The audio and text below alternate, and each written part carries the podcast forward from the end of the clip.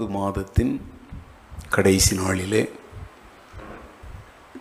கத்துடைய ஆலயத்திலே கூடி வந்து கத்துடைய வார்த்தைகளை கேட்க காத்திருக்கிற உங்களையும் உலகின் பல்வேறு பகுதிகளிலிருந்து தொடர்ச்சியாக இந்த வேதப்பாட வகுப்புகளில் எங்களோடு இணைந்து கொண்டிருக்கிற தெய்வ பிள்ளைகளாகிய உங்களையும் இந்த நாளின் வேதப்பாட வகுப்பிற்கு அன்போடு வாழ்த்தி வரவேற்பதில் நான் மிகுந்த மகிழ்ச்சி அடைகிறேன்.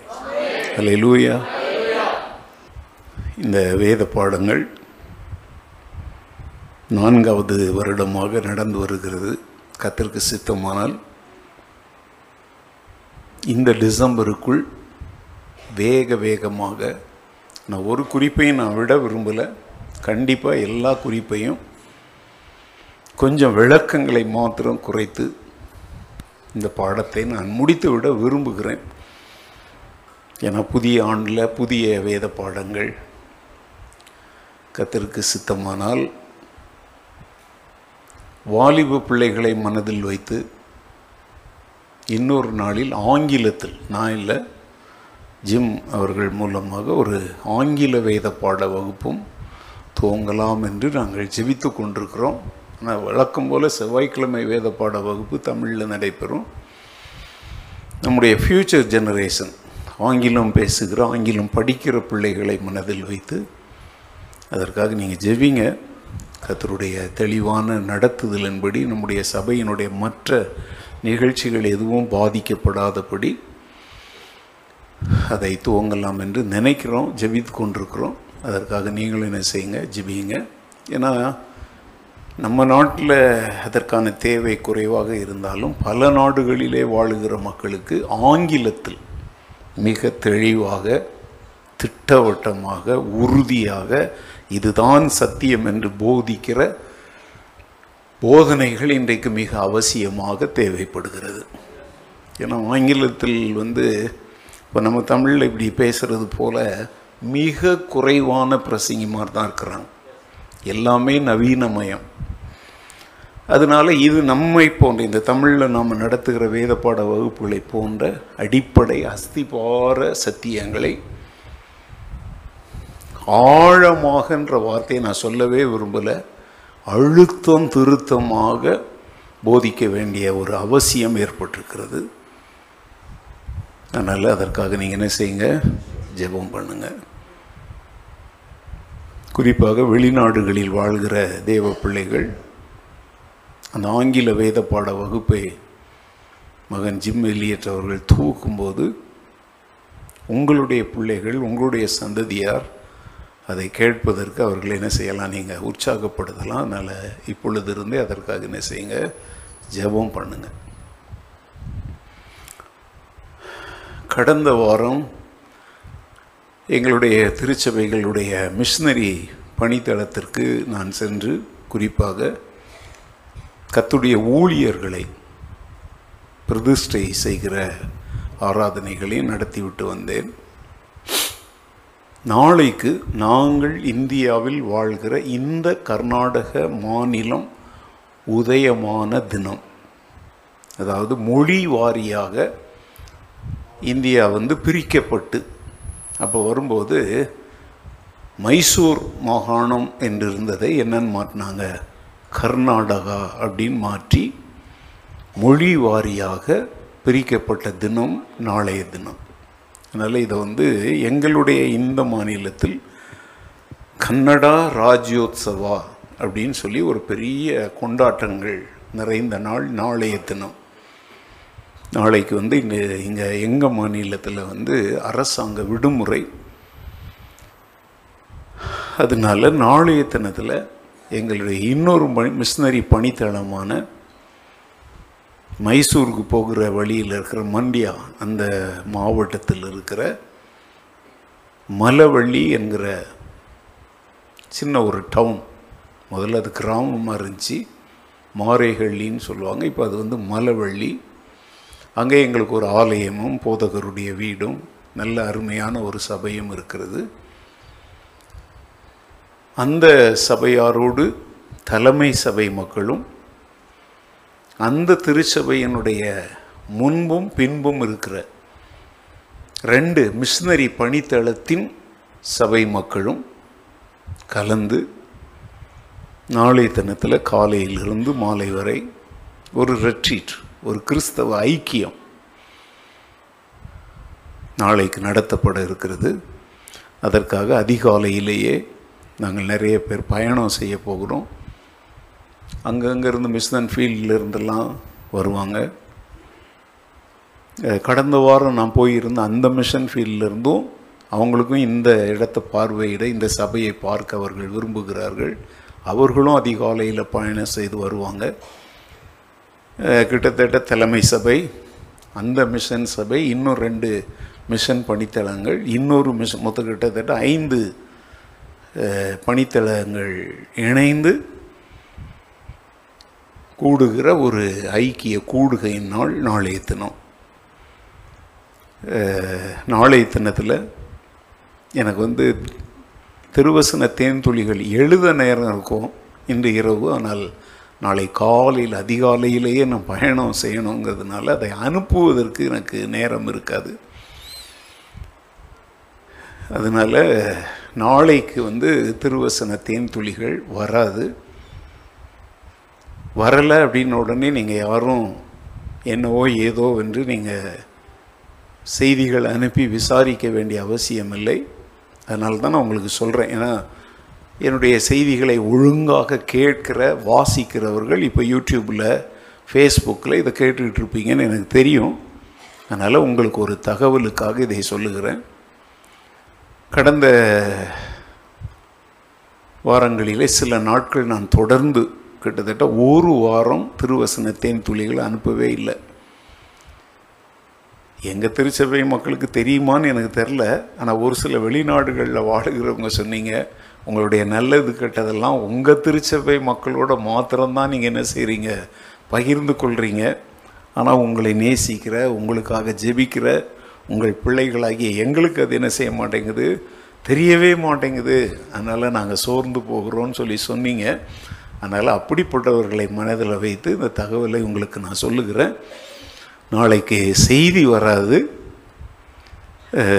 நீங்கள் அந்த ஊழியத்தில் எங்களை தேவன் பயன்படுத்தும்படியாக குறிப்பாக புதிதாக கிறிஸ்துவை ஏற்றுக்கொண்ட மிஷினரி பணித்தளத்தில் இருக்கிற விசுவாசிகள் எங்களுடைய இந்த பயணத்தினால் ஆசிர்வதிக்கப்பட தேவனுடைய வார்த்தையினால் கட்டப்பட உற்சாகப்படுத்தப்பட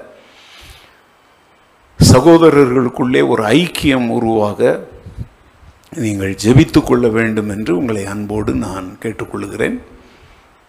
நாளை இரவு மாலை அல்லது முன்னிரவுக்குள் நாங்கள் திரும்பி வந்து விடுவோம். நல்ல நாளை இரவு திருவசனத்தின் துளிகளை எழுதி நாளை மறுநாள் உங்களுக்கு கண்டிப்பாக தினசையும் வந்து சேரும். நான் உங்களுக்காக ஜெபிக்கிறேன். நீங்கள் எனக்காகவும் இந்த ஊழியங்களுக்காகவும் ஜெபித்து கொள்ள வேண்டும் என்று அன்போடு உங்களை நான் கேட்டுக்கொள்கிறேன். அல்லேலூயா. ஓகே கத்துடைய போதனைகளுக்கு நாம் திரும்பி வருவோம். மீட்கப்பட்ட விசுவாசிகள் மீட்கப்பட்ட தேவ மக்களுக்கென்று தேவன் வைத்திருக்கிற ஆவிக்குரிய வல்லமைகள் என்ன என்பதை குறித்து நாம் கற்றுக்கொண்டு வருகிறோம். அதில் வந்து இப்போ நம்ம என்ன தலைப்பில் கற்றுக்கொண்டு வருகிறோம்? ஞானத்தின் மகத்துவமான வல்லமை அப்படிங்கிற தலைப்பில் நிறைய விஷயங்களை நம்ம கற்றுக்கொண்டு வருகிறோம். குறிப்பாக ஞானத்தை அடைவதும் அதை விருத்தி செய்வதும் எப்படி என்கிற தலைப்பில் பல சத்தியங்களை கற்றுக்கொண்டு வருகிறோம். இதுவரைக்கும் கத்தருக்கு பயப்படுவது அல்லது அவரை விசுவாசிப்பது ஞானத்தின் துவக்கம் ஆரம்பம். ரெண்டு தேவனோடுள்ள உங்கள் தொடர்ச்சியான உறவு ஞானத்தை என்ன செய்யும்? விருத்தி செய்யும். மூன்று வேத வசன தியானம் உங்களில் ஞானம் பெருக என்ன செய்யும்? உதவி செய்யும். இந்த தலைப்பு வரைக்கும் நம்ம கற்றுக்கொண்டிருக்கிறோம். கடந்த வாரத்தில் நான் கடைசியாக சொன்ன வசனம் என்னன்னு யாராவது சொல்ல முடியுமா? சங்கீதம் ஏழு. அதுக்கு முதல்ல சொன்ன வசனம் ரெண்டு தீமோத்தேயு மூன்று பதினைந்து. வெரி குட் நோட்ஸ் எடுக்கிறவங்க ரொம்ப தெளிவாக சொல்கிறீங்க பாராட்டுக்கள்.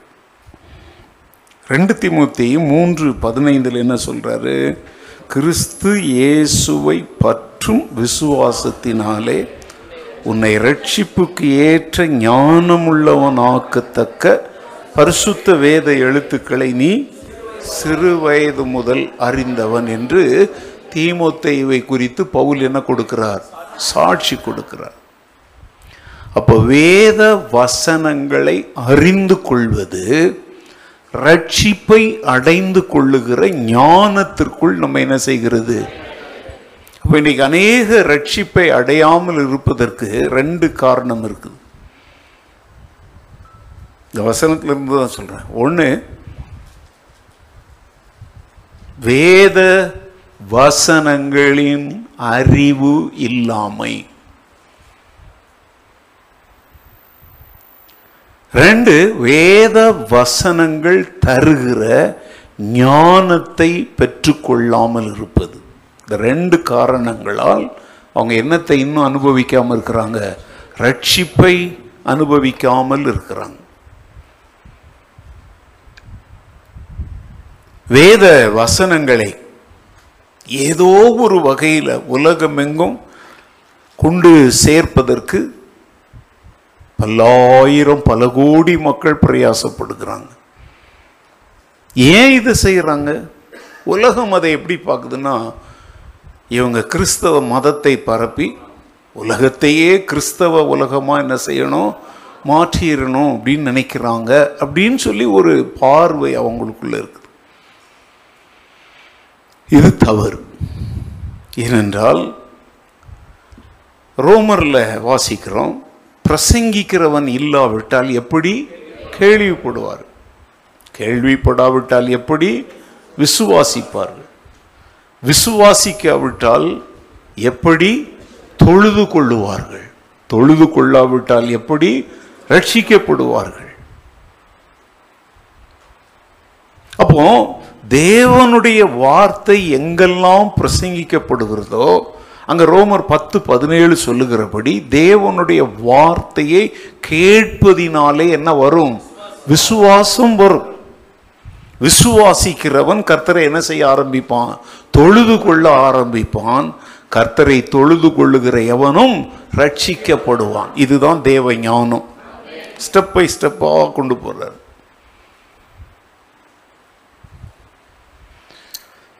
தேவனுடைய வசனம் நம்மை ஞானம் உள்ளவர்களாய் மாற்றும் பொழுது அந்த ஞானம் நம்மை எதற்குள் வழி நடத்துகிறது? ரட்சிப்பிற்குள் வழி நடத்துகிறது. Word of God wisdom the experience of salvation இந்த மூன்றும் ஒன்றோடு ஒன்று பிரிக்கப்பட முடியாதது. வியாதியிலிருந்து சுகம் பெற்றதுனால நான் ரட்சிக்கப்பட்டேன் அப்படின்னு சிலர் சொல்கிறாங்க சாட்சி சொல்கிறாங்க ஒருவேளை அவர்கள் வியாதியிலிருந்து சுகம் பெற்றது இயேசுவை நம்புவதற்கு ஒரு தூண்டுகோலாக இருந்திருக்கும். ஆனால் அது அவங்கள ரட்சிக்காது. ரட்சிக்கணும்னா இயேசு கிறிஸ்துவை பற்றிய வேத வசன போதனைகளை அவங்க என்ன செய்யணும்? கேட்கணும். சில திருச்சபைகளில் அவங்களுடைய தலைமை பிஷப் ஒரு குறிப்பிட்ட வயதினருக்காக ஒரு வாரம் அப்படின்லாம் என்ன செய்வாங்க? அவங்க தியான கூட்டங்கள் நடத்துவாங்க. அப்போ அந்த கடைசி நாளில் அந்த பிஷப் வந்து அதில் வந்து கலந்து கொண்ட எல்லார் தலைமையிலையும் என்ன செய்வார்? கை வைத்து ஜெபிப்பார். அது வந்து ஒரு பெரிய அந்த திருச்சபைக்கு ஒரு பெரிய அதெல்லாம் அப்பப்போ நடக்காது. அஞ்சு வருஷத்துக்கு ஒரு முறை பத்து வருஷத்துக்கு ஒரு முறை தானே நடக்கும். அதற்கு பெயர் என்ன தெரியுமா? திடப்படுத்தல். கன்ஃபர்மேஷன் அதாவது இந்த மூன்று நாள் ஒரு வார போதனைகள் எல்லாம் கேட்டு இப்போ கிறிஸ்தவ விசுவாசத்தில் அவங்க என்ன ஆயிட்டாங்க? திடப்படுத்துகிறார்கள் என்பதற்கு அடையாளமாக இந்த பிஷப் அவங்களுடைய தலை மேலே கை வைப்பார். சில பெற்றோர் என்ன செய்வாங்கன்னா ஒரு புதிய வேதாகமத்தை வாங்கி அந்த பிஷப் கையில் கொடுப்பாங்க. அந்த பிஷப் வந்து அதில் இந்த மாதிரி எழுதியிருக்கோம் அதில் எந்த டேட்டில் எதுக்காக இது கொடுக்கப்பட்டதுன்னு சொல்லி on the day of confirmation அப்படின்னு சொல்லி எழுதி பிஷப் என்ன போடுவார்? கையெழுத்து போடுவார். இது வந்து ஒரு பக்தி முயற்சி தான். தவறு அப்படின்னு சொல்ல முடியாது. ஆனால் அதில் அவங்க ரட்சிக்கப்பட்டார்கள் என்று நம்ம உறுதியாக சொல்ல முடியாது. ஏன்னா பைபிள் சொல்லுது நீதி உண்டாக இருதயத்தில் விசுவாசிக்கப்படும். ஆனால் ரட்சிப்பு உண்டாக வாயினால் என்ன செய்யணும்? அறிக்கை செய்யணும்.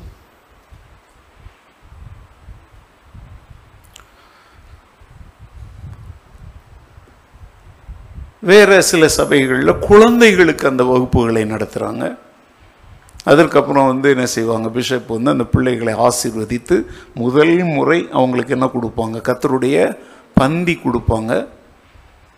அன்றைக்கி அந்த குழந்தைங்கள்லாம் வெள்ளை ட்ரெஸ் போட்டு அன்றைக்கி பெரிய விருந்தெல்லாம் பண்ணி அப்பா கல்யாணத்தை விட பெருசாக நடத்துகிறவங்கெல்லாம் இருக்கிறாங்க. பார்த்துருக்கீங்களா? பார்த்தது இல்லையா ஆ. அதுக்கு பேர் என்ன பேர்? புது நன்மை. இங்கிலீஷில் என்ன சொல்லுவாங்க? ஹோலி கோஸ்ட் இல்லை. ஹோலி கம்யூனியன் அது வந்து பா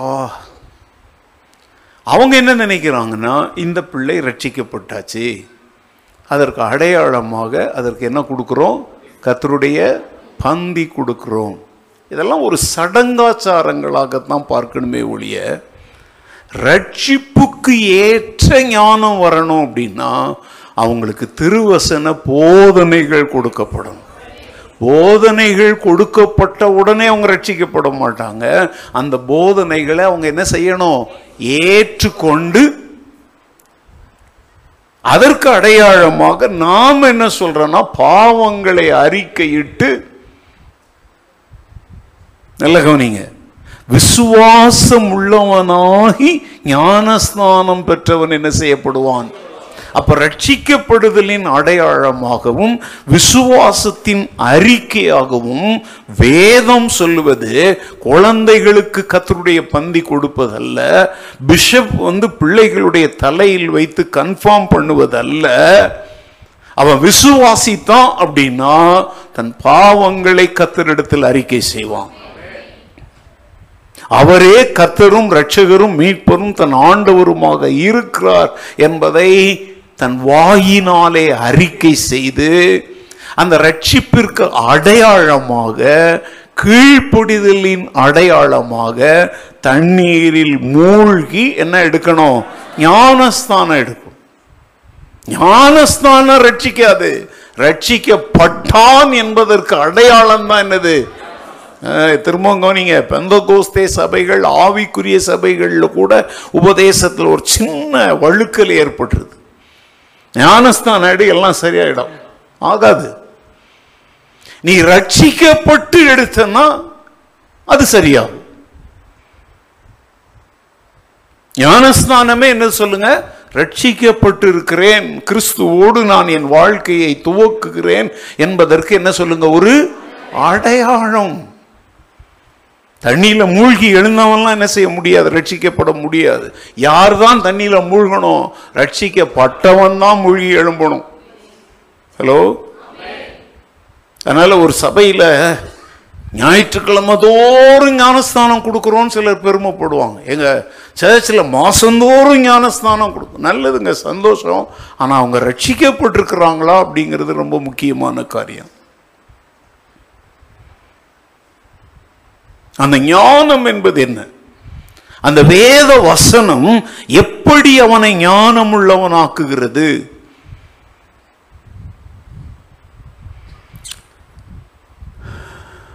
ஒன்று ரெண்டு நாட்களுக்கு முன்பாக நான் வந்து குழுவில் ஒரு செய்தி ஒரு சாட்சி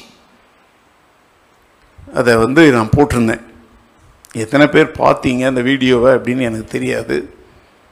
அற்புதமான ஒரு சாட்சி எ ஒண்டர்ஃபுல் டெஸ்ட்மனி அப்படின்னு போட்டேன்.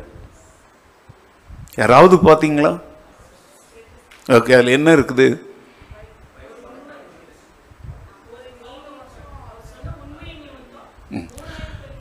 ஓகே. ஒரு ஸ்கூலில் மூவாயிரம் பிள்ளைங்க படிக்கிறாங்க. இந்த கிடியன்ஸ் இன்டர்நேஷ்னல் அவங்க வந்து இந்த சிறு வேதாகமத்தை பு- புதிய ஏற்பாட்டை கொடுப்பதற்கு பல ஆண்டுகளாக அந்த பள்ளிக்கூடத்தில் என்ன கேட்டாங்க? பெர்மிஷன் கேட்டாங்க. அவங்க நீங்கள் மதம் மாற்றுறீங்க. நீங்கள் கிறிஸ்தவ சொல்லி அவங்க தரல. ஸ்டிஃபாக கழுத்தை பிடிச்சி வெளியே தள்ளுற மாதிரி மறுத்துட்டாங்க.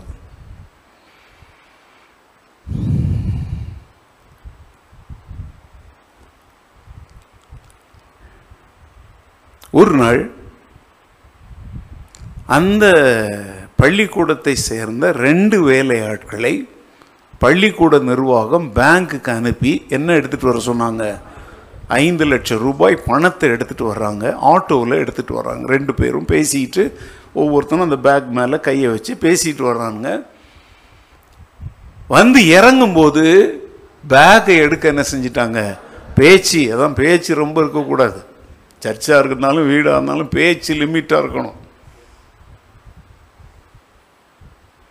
ஏன்னா பைபிளே சொல்லுதுங்க உதடுகளின் பேச்சோ வறுமையை மாத்திரம் தரும். சிலர்லாம் ரொம்ப பேசணுன்னே தங்களை பெரிய கில்லாடி நினச்சிக்கிறாங்க. இல்லைங்க நீ ஏமாழி. பேச்சு வாக்கில் எப்படி? ஆ பேச்சு வாக்கில் எல்லாத்தையும் மறந்துடுவீங்க. இயேசுவுக்கு பன்னிரெண்டு வயசு இருக்கும்போது தேவாலயத்தில் அவரை விட்டுவிட்டு பெற்றோர் சொந்த பந்தங்களோட பேச்சு வாக்கில் யாரை மறந்துட்டாங்க. ஆமாம் அப்படி தான் நிறைய பேச்சு உஷாராக இருங்க சரியா? இல்லை பேசுவோன்றீங்களா? இங்கே உள்ளே வந்த உடனே எங்கேப்பா போனோம்? அப்படின்னு இவன் சொல்றே நீ எடுக்கலையா? அப்படின்னு. அவன் சொல்ல நீ எடுக்கலையா? ரெண்டு பேரும் முழிக்கிறானுங்க. நிர்வாகத்துக்கு கோபம் வருது. அறிவு இருக்கா உங்களுக்கு? வீடியோவில் இல்லாதெல்லாம் நான் சேர்த்து சொல்கிறேன் உடனே அவங்க திட்டுறாங்க. அந்த நேரத்தில் ஒரு ஆட்டோ அங்கே வந்து நிற்குது அந்த ஆட்டோவிலேருந்து அந்த ஆட்டோக்கார் இறங்கி கையில் ஒரு பேக் எடுத்துகிட்டு உள்ளே வர்றாரு. அந்த பேக்கில் தான் இவங்க என்ன வச்சுருந்தாங்க? பணம் வச்சுருந்தாங்க. இப்போ கதை கேட்க நல்லா இருக்குல்ல? அதனால தான் சொல்கிறேன் அங்கே குரூப்பில் ஏதாவது போட்டால் பார்க்கணும். சரியா? அப்படி பார்க்க விரும்பாதவங்க தயவு செய்து உங்கள் ஸ்மார்ட் ஃபோனெல்லாம் விற்றுட்டு பட்டன் ஃபோனுக்கு மாறிடுங்க. பட்டன் ஃபோன் தெரியும்ல? அது போதும் இல்லை உங்களுக்கு இதெல்லாம் பார்க்குறதுக்கு உங்களுக்கு அவசியமே இல்லை விருப்பமே இல்லைன்னா எதுக்கு அவ்வளோ பணம் செலவழித்து பெரிய ஃபோன் வாங்கணும்? சின்ன ஃபோன் ஆயிரத்தி ஐநூறுரூவா எழுநூறுபா ஆயிரம் ரூபாய் கூட கிடைக்குது இல்லை வச்சுருந்தீங்கன்னா அதை உபயோகிக்கணும். உடனே அவன் அப்படியே அந்த பேக்கை அப்படியே தூக்கிட்டு வந்த உடனே இந்த ரெண்டு பேருக்கும் உயிரப்போ தான் கையில் வருது. உள்ளே பார்த்தா கட்டுக்கட்டாக என்ன இருக்குது? அப்போ அந்த பள்ளியினுடைய முதல்வர் கேட்குறாரு இது உள்ளே என்ன இருக்குதுன்னு உனக்கு தெரியுமாப்பா? அப்படின்னு கேட்குறாரு ஆமாம் சார் தெரியும். இவங்க ரெண்டு பேரும் ஆட்டோவில் இதை விட்டுட்டு போயிட்டாங்க. திறந்து பார்த்தேன். கட்டுக்கட்டாக என்ன இருக்குது? ஆனால் அவங்க இந்த ஸ்கூலுக்குள்ளே இறங்கி போனதை நான் பார்த்தேன். அதனால நான் என்ன பண்ணதை? திருப்பி கொண்டாந்து கொடுக்கும். அப்போ அந்த பள்ளியினுடைய பிரின்சிபல் முதல்வர்னா பிரின்சிபல் அவர் கேட்டார் கட்டுக்கட்டாக பணத்தை பார்த்துட்டோம். அதை நீ எடுத்துக்கணும்னு ஒரு எண்ணம் உனக்கு வரல. அதை நீ எப்படிப்பா திருப்பி கொண்டாந்து கொடுக்குற? அப்படின்னு அவர் சொன்னான் சார் என் பிள்ளை வந்து ஒரு பள்ளிக்கூடத்தில் ஏழாம் கிளாஸ் படிக்குது சார். அந்த பள்ளிக்கூடத்தில் போய் யாரோ இந்த இயேசுநாதருடைய பைபிளை குட்டி குட்டியாக என்ன பண்ணியிருக்காங்க? இலவசமாக கொடுத்ததை என் பிள்ளை என்ன பண்ணுச்சு? தூக்கிட்டு வந்துச்சு. நான் அதை படித்தேன் அதில் எபிரேயர் பத்தாவது அதிகாரத்தில் இருக்கிற ஒரு வசனம் என்ன தெரியுமா? சொல்லுங்கள் பார்க்கலாம். அந்த வசனம் என்ன சொல்லுங்கள் நீங்கள் பண ஆசை இல்லாதவர்களாக இருந்து உங்களுக்கு இருக்கிறவைகள் போதும் என்று எண்ணுங்கள். நான் உன்னை விட்டு விலகுவதும் இல்லை உன்னை கைவிடுவதும் இல்லை என்று அவர் சொல்லி இருக்கிறாரே இந்த வசனத்தை நான் படித்தேன் சார். அந்த வசனம் என்ன என்ன பண்ணிருச்சு? மாத்திருச்சு. இப்போ பாருங்க வேத வசனம் ஞானத்தை கொடுக்கிறதுக்காக இதை சொல்கிறேன் இதே தான் அவன் பழைய ஆளாக இருந்தான் அவன் சுட்டிட்டு போயிருப்பான். ஆனால் வேத வசனம் அவனை ஞானம் உள்ளவனாய் மாற்றுது. நீங்கள் பண ஆசை இல்லாதவர்களா இருங்க உங்களை கத்தர் பார்த்துக்குவாரு. அப்ப அவன் சொன்னான் அந்த பைபிள் என்னை மாத்திருச்சு சார். அதனால நான் பிறர் பொருளுக்கு என்ன செய்யறது இல்லை ஆசைப்படுவதில்லை. அதனால இதை நான் திரும்ப இங்க எடுத்து கொண்டாந்து கொடுக்குறேன் அப்படின்ன உடனே அந்த பிரின்சிபால் தான் மூணு நாலு வருஷமா என்ன பண்றாரு? எங்கள் ஸ்கூலுக்குள்ளே நீங்கள் என்ன செய்யக்கூடாது? காலையே வைக்கக்கூடாதுன்னு சொன்னவர் இம்மீடியட்டாக அவங்களுக்கு கால் பண்ணி வர வச்சு ஐயா எங்கள் பள்ளிக்கூடத்தில் மூவாயிரம் பிள்ளைங்க இருக்கிறாங்க. தயவு செய்து அவங்க எல்லாருக்கும் என்ன கொடுங்க? பாயத்தன்னு சொல்லுங்க இதெல்லாம் அற்புதம் இல்லையா? சொல்லுங்க. இதுதாங்க அற்புதம். ஒரு மனிதனுடைய வாழ்வை பிறர் பொருளுக்கு ஆசைப்படுகிற அறிவற்ற மனிதனை பிறர் பொருளுக்கு ஆசைப்படக்கூடாது என்கிற ஞானமுள்ள மனிதனாய் மாற்றிருச்சு அந்த ஒரு மனிதனுடைய சாட்சி மூவாயிரம் வீடுகளுக்கு வேதாகமும் சென்று சேருவதற்கு உதவியாயிருந்தது அல்லேலூயா. நான் அதை வந்து உங்க நம்ம சர்ச் குரூப்பில் மாத்திரம் போல உலகம் முழுசும் நான் அனுப்பிட்டேன். எவ்வளோ பேர் அதை பார்த்து பரவசம் அடைந்தாங்க தெரியுமா? என்ன ஆசையில் அந்த வீடியோவை உங்களுக்கு போட்டிருப்பேன்? நேரம் போகலன்னா சொல்லுங்க. இந்த திருச்சபையிலையும் அப்படிப்பட்ட ஞானமுள்ள மக்கள் எழும்ப வேண்டும். அலலூயா இப்போ இப்போ புரியுதா உங்களுக்கு? திருவசனம் ஒருவனை என்ன உள்ளவனாய் மாற்றுகிறது? அந்த ஞானம் அநேகருடைய ரட்சிப்பிற்கு வாசலை என்ன செஞ்சு விடுது? திறந்து விடுது. இல்லையிலூயா ஞானம் உள்ளவங்களா இருங்க.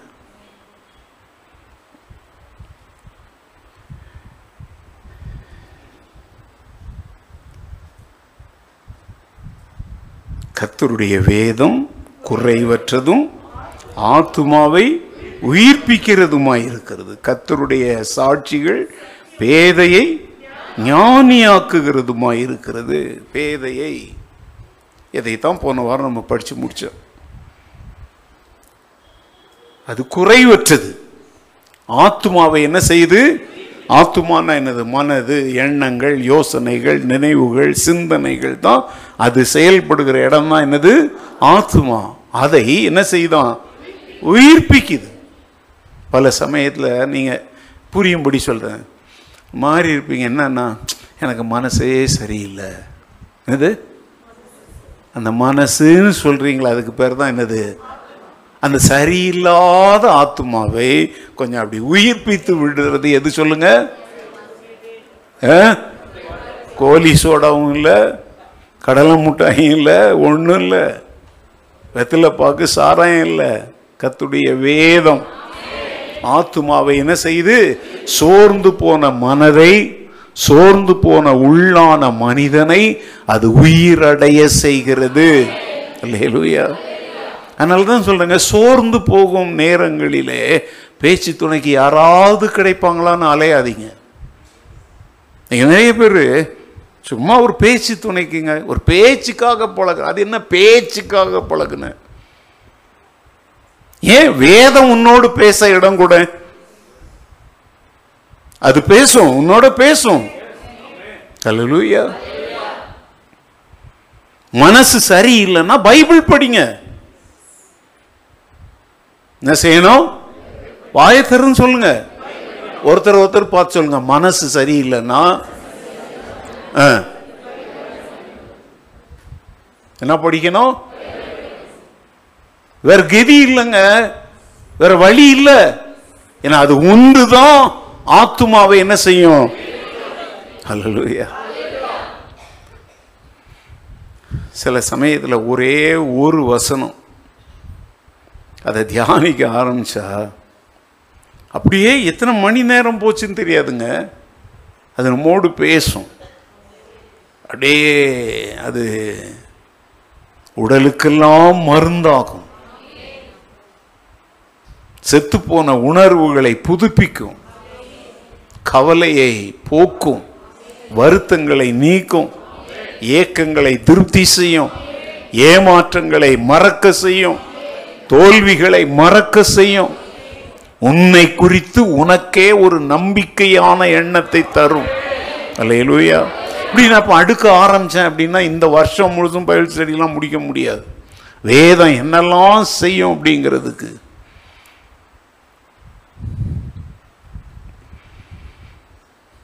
ஏன் இவ்வளோ சத்தியங்களை தெரிந்தும் ஏன் இன்னும் பைபிளை திருப்பாமல் உட்காந்துருக்குறீங்க உங்கள் வீட்டில் பைபிள் ஏன் மூடப்பட்ட நிலைமையில் இருக்குது? தன்னுடைய வாழ்க்கையில் வேதத்தை மூடி வைத்திருக்கிற மனிதன் தன்னுடைய பொக்கிஷங்கள் நிறைந்த சாவியை தொலைத்த மனிதனுக்கு ஒப்பாயிருக்கிறான். பொக்கிஷம் பெட்டியை திறக்கணும்னா என்ன தேவை? சாவியை தொலைச்சிவிட்டு நீ எப்படி அவசர உள்ள எல்லாம் இருக்குது. ஆனால் உன்னால் அவசரத்துக்கு என்ன செய்ய முடியாது? உன் கையில் இருக்கிற பைபிள் என்ன தெரியுமா? ஒரு பொக்கிஷ பெட்டி. அதை நீ திறக்கிறதுக்கு வாசிக்கும் பொழுது நீ என்ன சொல்லுவ தெரியுமா? அநேகமாயிரம் பொன் வெள்ளியை பார்க்கிலும் நீர் விளம்பின வேதமே எனக்கு நலம். அல்லேலூயா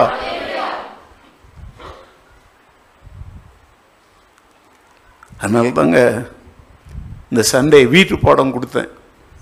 Very good I am very happy எழுதி அனுப்புனவங்களுக்காக எழுத தெரியாதவங்க சிலர் அப்படியே அதை ஆடியோ மெசேஜாக போட்டு எனக்கு அனுப்புனாங்க. எல்லாரும் இல்லை. இங்கே இருக்கிற எத்தனை பேர் அனுப்புனீங்கன்னு கையை தூக்க வச்சு மானம் மரியாதையெல்லாம் நான் எடுக்க விரும்பலை. அந்த அளவுக்கு நீங்கள் பெரிய பிஸியான்னு எனக்கு தெரில நாலே அதிகாரம் தான் எத்தனை அதிகாரம்? அதில் ஆங்கில பைபிள் படித்தவங்க ரொம்ப அற்புதமாக எழுதியிருந்தாங்க. அதில் ரிஜாய்ஸ்ன்னு இருக்குது ஜாயின்னு இருக்குது. தமிழில் கொஞ்சம் தான் இருக்கும் உங்களுக்கு.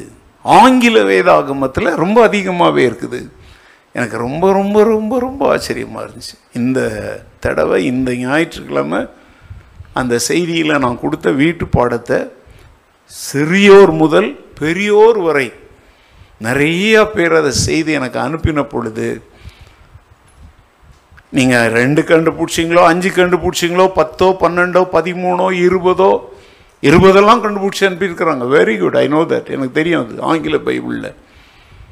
எனக்கு ஒரு பெரிய மகிழ்ச்சி என்ன தெரியுமாங்க? வேதத்தை மக்கள் புரட்ட ஆரம்பிச்சிருக்கிறாங்களே. உற்று கவனிக்க ஆரம்பிச்சிருக்கிறாங்களே. இப்போ ஆண்டவர் தங்களோடு பேசுவதற்கு இடம் கொடுக்குறாங்களே. இல்லையா எங்க ஒரு ஊழியக்காரனுக்கு இதை விட சந்தோஷம் வேற எதுவுமே இல்லைங்க. ஒரு கண் டாக்டர் இருக்கிறார். அவருக்கு கண் நல்லா தான் இருக்குது. கண் பார்வை குறைபாடு உள்ள ஒரு மனிதன் அவர் இடத்துல வர்றான்.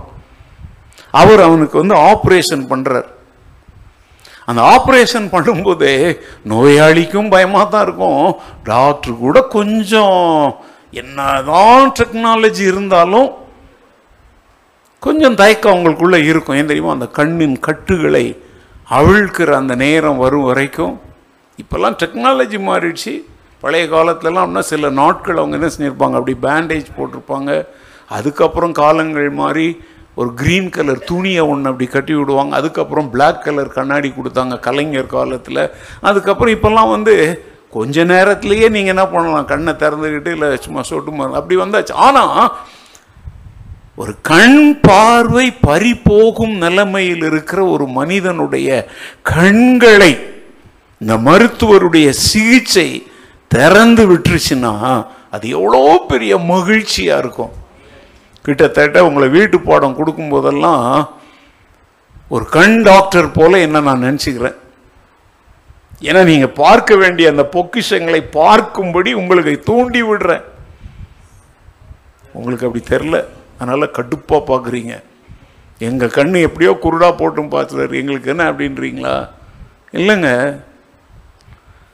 நித்திய வாழ்வை குறித்த குருட்டுத்தன்மை நமக்குள்ள இருக்கக்கூடாது. நித்திய ஜீவ வெளிச்சத்தில் நாம் நடக்கணும். இல்லையா இனிமேலாவது வீட்டு பாடம் கொடுத்தா நான் இப்போ யோசித்திருக்கேன் இனிமேல் பிரசங்கம் எப்போல்லாம் நான் பண்ணுறோன்னு அப்போல்லாம் கண்டிப்பாக உங்களுக்கு என்ன கொடுக்கணும்? வீட்டு பாடம் கொடுக்கணும்னு வச்சுருக்கிறேன்.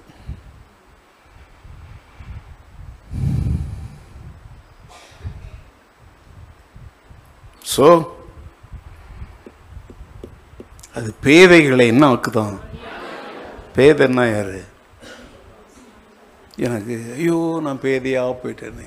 எவ்வளோ காலம்தான் இப்படி பாட்டு பாடிட்டு இருப்ப?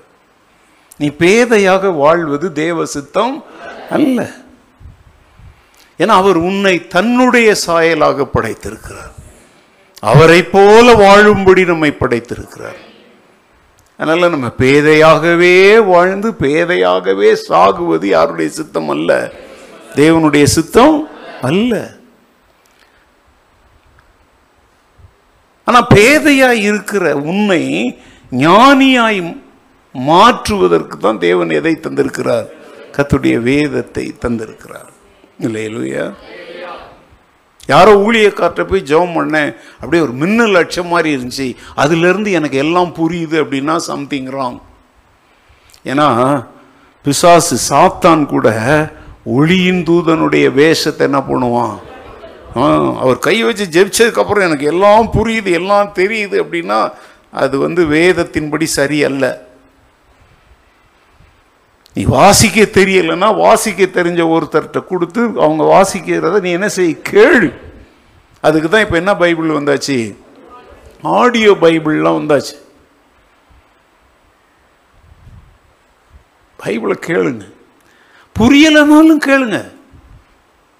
இந்தி உங்களுக்கு புரியலை. ஆனால் எவ்வளோ பேர் இந்தி சினிமா பாட்டு கேட்குறீங்க இந்திக்கு நமக்கும் இந்த பக்கத்தில் சொன்னீங்க போடா இந்தி தெரியாதுன்றீங்க. ஆனால் நிறைய பேருடைய ஃபோனில் பார்த்தா இந்தி பாட்டு கேட்ட அங்கே ஹிஸ்ட்ரிலாம் இருக்குது. என்ன கேட்டு என்னத்தை சாதிக்க போகிற நீ? அந்த இந்தி பாட்டை கேட்டு கேவலமான அந்த சினிமாத்தனமான அருவறுப்பான அழு- சாக்கடையை நீங்கள் கேட்குறத விட பேதர் சொல்கிறான் யாரிடத்தில் போவோம் ஆண்டவரே? நித்திய ஜீவ வசனங்கள் உம்மிடத்தில் அல்லவா? அதுல இருந்து வந்த பாட்டு தான் யாரிடம் செல்வோம் இறைவா வாழ்வு தரும் வார்த்தைகள் உம்மிடத்தில் அல்லோ தயவு செய்து நற்பத்தனமான காரியங்களை செய்வதை நிறுத்துங்க. டிவி இருக்கா? டிவியில் எவ்வளோ எவ்வளோ வேத காரியங்கள் வருது? ஃபோன் நீ படிக்க தெரியாதவங்களா இருந்தாலும் நீ மத்தைங்கிறத தட்டினா அது பாட்டுக்கு வாசிக்கும். நீ பாஸ் பண்ணிட்டனா அது பாட்டுக்கு அங்கேயே இருக்கும். அடுத்த முறை உனக்கு வேணும்னா அங்கே அதை தட்டினா திரும்ப அது விட்ட இடத்துல இருந்து என்ன செய்யும்? தொடரும். நீங்கள் இன்னைக்கு ஓப்பனாக பச்சையாக சொல்லிட்டாங்க. நிறையா பேர் உருப்படாமல் உட்கார்ந்துருக்கிற காரணம் என்ன தெரியுமா? வேதத்தை நீங்கள் தூரமாக வச்சுருக்கிறீங்க. வேதத்துக்கு உங்களுக்கு என்ன இல்லை? சம்மந்தம் இல்லை. சாவியை தொலைச்சிட்டு பணத்தையும் பொக்கிஷத்தையும் தேடி அலைகிற மனிதனை போல கண்ட இடத்துலையும் ஆறுதலை தேடி அலைகிறீங்க. கண்ட இடத்துலையும் அன்பை தேடி அலைகிறீங்க. நீங்க தேடுகிற அனைத்தும் பைபிள்ல இருக்குது. ஏன் சத்தம் கம்மியா இருக்குது? நீங்க தேடுகிற அனைத்தும் எங்க இருக்குது? பைபிள்ல பொருளாதாரத்தை தேடுறீங்களா? எப்படி பொருளாதாரத்தில் நீங்கள் செழிப்படைவதுங்கிற போதனையை பைபிளில் வச்சிருக்கிறார். நல்ல ஆரோக்கியமாய் வாழ விரும்புகிறீங்களா ஆரோக்கியம் அடைவதற்குரிய ரகசியங்களை வேதம் சொல்லி தருது. குடும்பத்தில் வெற்றியுள்ள குடும்ப வாழ்க்கை நடத்த விரும்புகிறீங்களா? அற்புதமான போதனைகள் இங்கே இருக்குது. நீங்க என்ன என்ன டாபிக் சொல்லுங்க நான் பைபிள்ல இருந்து காட்டுறேன். எதைத்தான் பைபிள் சொல்லல? மோட்சம் நரகம் கடைசி அதுதான். அது வரைக்கும் அது சொல்லி தருதுங்க. எப்படி நல்ல மனைவியா இருக்கணும்? எப்படி நல்ல கணவனாக இருக்கணும்? எப்படி நல்ல ரெண்டு பேரும் சேர்ந்து நல்ல பெற்றோராக இருக்கணும்? பிள்ளைகள் பெற்றோரிடத்தில் எப்படி நடந்து கொள்ளணும்? அக்கம் பக்கத்தில் வாழ்கிற சமுதாயத்தோடு நம்ம எப்படி நடந்துக்கணும்? கொடுக்கல் வாங்கல்ல நம்ம எப்படி நடக்கணும்? பணத்தை எப்படி கையாளணும்? என்னதான் சொல்லி தரல பைபிள். அப்ப மக்கா மண்டா நீங்க இருக்கிறதுக்கு காரணம் நீங்க மக்காலாம் பிறக்கல மண்டா பிறக்கலை. வேதத்தை விலக்கி வச்சிருக்கிறதுனால அது கொடுக்குற வெளிச்சம் உங்ககிட்ட இல்லை. நீங்க அப்புறம் ஆண்டவர் என்ன கண்டுக்கல என்ன கை விட்டுட்டார் என் வாழ்க்கையில் எதுவுமே இல்லைன்னா கண்டிப்பா சொல்றேங்க. வேதத்திலிருந்து விலகி வாழ்கிற எவருக்கும் எந்த நன்மையும் நடக்கும்னு நான் கள்ள தீர்க்க தரிசனம்லாம் சொல்ல தயாரா இல்லை.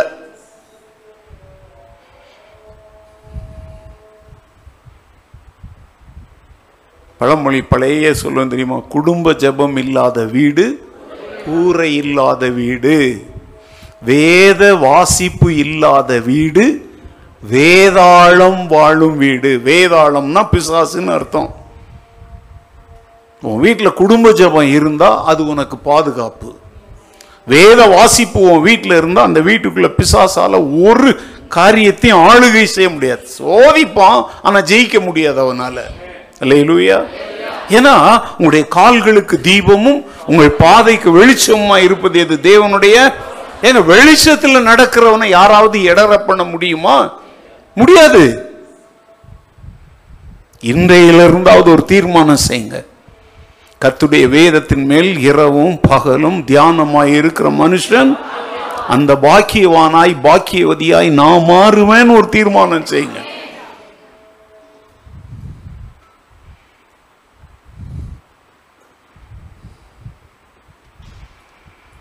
சங்கீதம் நூற்றி பத்தொன்பது தொண்ணூற்றி ஏழுலிருந்து நூறு வரைக்கும். Some hundred and nineteen verses from ninety seven to hundred உமது வேதத்தில் நான் எவ்வளவு பிரியமாயிருக்கிறேன்.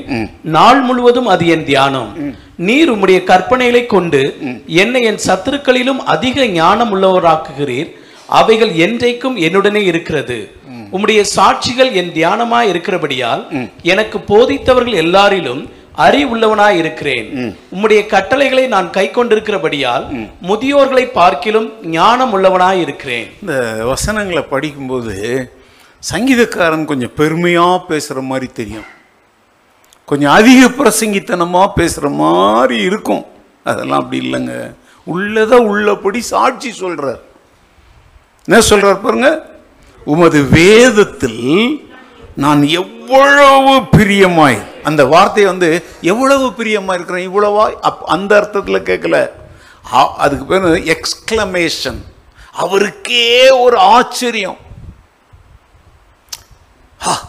சில சமயத்து ஓ அது எனக்கு அப்படியே எனக்கு அதுனா ரொம்ப உயிர். ஆஹா! அப்படின்னு சில சமயம் நம்ம அப்படி ஒரு அப்படி ஒரு பிரமிக்கிறோம் தெரியுமா? அது அவர் சொல்கிறார் தன்னை குறித்து அவர் என்ன செய்கிறாரு? பிரமிப்படைகிறார்.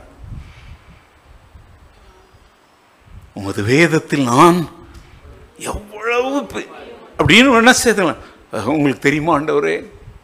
நான் எவ்வளோ பிரியமாக இருக்கிறேன். இப்போ நம்ம ஒருத்தரை பார்க்க நேசிக்கிறவங்கள பார்த்து இங்கே பாரு உனக்கு புரியுதோ புரியலையோ? உன் மேலே நான் எவ்வளவு அன்பு வச்சுருக்கிறேன் தெரியுமா? அப்படின்னு ஒரு கேள்வி கேட்குறீங்கல்ல அந்த கேள்வியில் ஒரு பெரிய ஏக்கம் இருக்குது. ஐயோ நம்ம இவ்வளோ நேசிக்கிறோம். ஆனால் இவங்க நம்மளையே சந்தேகப்படுறாங்களே நம்மளை வந்து குறை உள்ளவங்க அப்படின்ற ஒரு அதை தான் இவனுங்க சொல்கிறான் ஆண்டவரே உடைய வேதத்தின் மேலே நான் எவ்வளோ பிரியமாக இருக்கிறேன் தெரியுமா? உங்களால் இந்த கேள்வி கேட்க முடியுமா?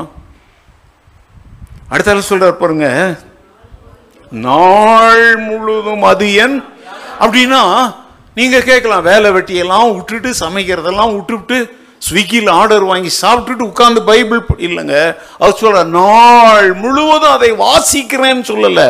அதை என்ன செய்கிறேன்? காலையில் வாசித்ததை அது என்னன்னா உங்களுக்கு சொல்லி கொடுத்தது தான் திரும்ப சொல்லி தரேன். மாடு புல் தரையில் விட்டோன்னே அது வேக வேகமாக அது பாட்டுக்கு சாப்பிட்டுக்கிட்டே இருக்கும். அதை கொண்டாந்து நீங்க வீட்டில் கட்டி விட்டுட்ட உடனே தொழுவத்தில் விட்டுட்ட உடனே மாடு என்ன செய்யும் பார்த்துருக்கீங்களா? நீங்க எப்படி அரைக்கிறீங்க?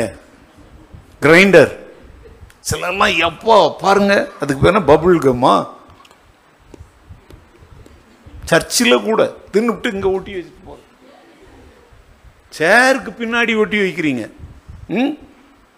அப்படியே பின்னால் இப்படி ஒட்டி வைக்கிறது அதுக்கு தான் இவ்வளோ விலை உயர்ந்த சேர்லாம் வாங்கி போட்டிருக்கோமா? அரைக்கிறாங்க. கிரைண்டர் பசுமாடு மாடு எல்லாம் என்ன செய்யுதுன்னா பகல் முழுவதும் தான் வேக வேகமாக உட்கொண்ட அந்த புல்லு செடி இலைகளெல்லாம் திரும்ப ஒரு முறை தன் வாய்க்கு கொண்டு வந்து அங்கே என்ன செய்யுது? அதை நல்லா ஆராய்க்குது அதனுடைய சத்துக்கள் உடம்புல ஏறின உடனே தான் பசுமையாய் சாப்பிட்டு அந்த புற்களும் இலைகளும் காலையில் வெண்மையான பாலாக நமக்கு வந்து சேருது. அல்லேலூயா. பலன் கொடுக்கிற கிறிஸ்தவர்களாய் நீங்கள் மாறணும்னா பைபிளை வாசித்தா பத்தாது. அந்த ஆடு மாடுகள் படுத்துக்கிட்டு ஆசை போடுதுன்னு சொல்கிறோம்ல அந்த ஆசை போடுறதை தான் இவர் சொல்கிறாரு நாள் முழுவதும் அது என்னுடைய தியானிக்கிறீங்களா?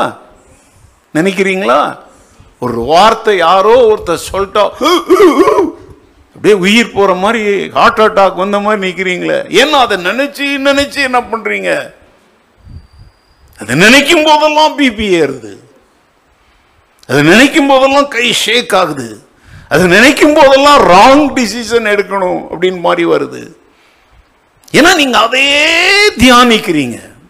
உங்களுக்கு தியானிக்கிறீங்கன்றது புரியலன்னா ஒரு குறிப்பிட்ட காரியத்தை மீண்டும் மீண்டும் மீண்டும் மீண்டும் மீண்டும் சிந்தித்து கொண்டே இருப்பதற்கு பேர் தான் என்ன சொல்லுங்க? தியானம். தியானம்ன்றது கத்தோலிக்கில் மற்றதெல்லாம் என்னென்னோ விளக்கங்கள். அதுக்கெலாம் சில சென்டர்லாம் சென்டர்லாம் கட்டி வச்சு அங்கே போய் உட்காந்துருந்தா இருந்தால் சோறு எங்கேருந்து வரும்? உன் வேலையை செய். கம்ப்யூட்டரில் வேலை சரியா கம்ப்யூட்டரில் வேலை செய். அடுப்பில் செய் செஞ்சுக்கிட்டே இரு. ஆனால் சிந்தனை எதில் போயிட்டு இருக்கணும் நீ காலையில் வாசித்தைய ராத்திரி வாசத்தில் எனக்கு கிட்ட கிட்ட சொப்பனமா வருது. ஏன் வருது தெரியுமா? நீ படுத்திருக்கும் பொழுது எதை தியானிக்கிறாய் என்பது முக்கியம். அதை வந்து ஆங்கிலத்தில் சப்கான்சியஸ்ன்னு சொல்லுவாங்க. நம்முடைய பெருமூளைன்னு ஒன்று இருக்குல்ல இந்த பக்கத்தில்? அதில் தான் போய் இதெல்லாம் அங்கே போய் தங்குது. நீ இரவு படுப்பதற்கு முன்பு வேத வசனங்களை கொஞ்சம் வாசிக்கிற நீ படுத்துக்க ஆரம்பித்த உடனேயே எதை சிந்திக்கணும்? அன்னைக்கு காலையிலேருந்து யாரெல்லாம் பார்த்த? டிவியில் அந்த ஷோவில் பார்த்து அந்த saree வாங்கணும். அந்த நகை வாங்கணும் இந்த சோப்பு வாங்கணும் இந்த ஷாம்பு வாங்கணும் இந்த க்ரீம் வாங்கணும்னு யோசித்தன்னா உருப்படுவ? உருப்பட மாட்டேன். அப்போ சிந்தனை என்ன- ஏன்னா பொருளாசை என்னென்னோ ஆசைகள் தானே அதெல்லாம். அப்போ சொப்பனமோ அந்த சப்கான்சியஸ்ல இருந்து அதே வரட்டும் அது ரிலேட்டடாக வரும் ஏதோ ஒன்று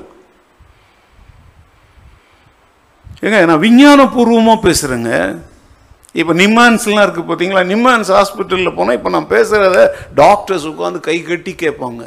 இதுதான் இதுதான் முக்கியமானது. நீ காண்கிறவைகள் உன் காதில் நீ கேட்கிறவைகள் எல்லாம் உன்னுடைய சப்கான்சியஸில் போய் துகள்களாக உட்காந்துக்குது அது வந்து நீ அமைதலாக இருக்கிற நேரங்களில் அது என்ன செய்ய ஆரம்பிக்குது? வெளியே வந்து எண்ணங்களாக மாறுகிறது. அந்த எண்ணங்களை நீ சரியான விதத்தில் வழி நடத்தினா உன்னுடைய செயல்களும் சரியா இருக்கும். இந்த பெங்களூர்ல நடந்ததை சொல்றேன். ஒரு நல்ல சகோதரன் விசுவாசி இருந்தார். என்ஜிஇஎஃப்னு ஒன்று இருக்கு தெரியுங்களா?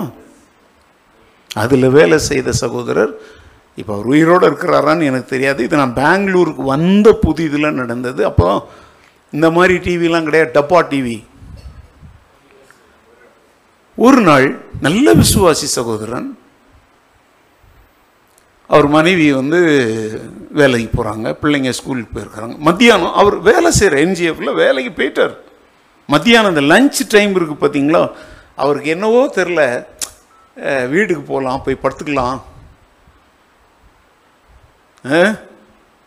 அப்படின்னு சொல்லி என்ன பண்ணிட்டாருன்னா ஆஃப் டே லீவ் போட்டு வீட்டுக்கு வந்துட்டார்.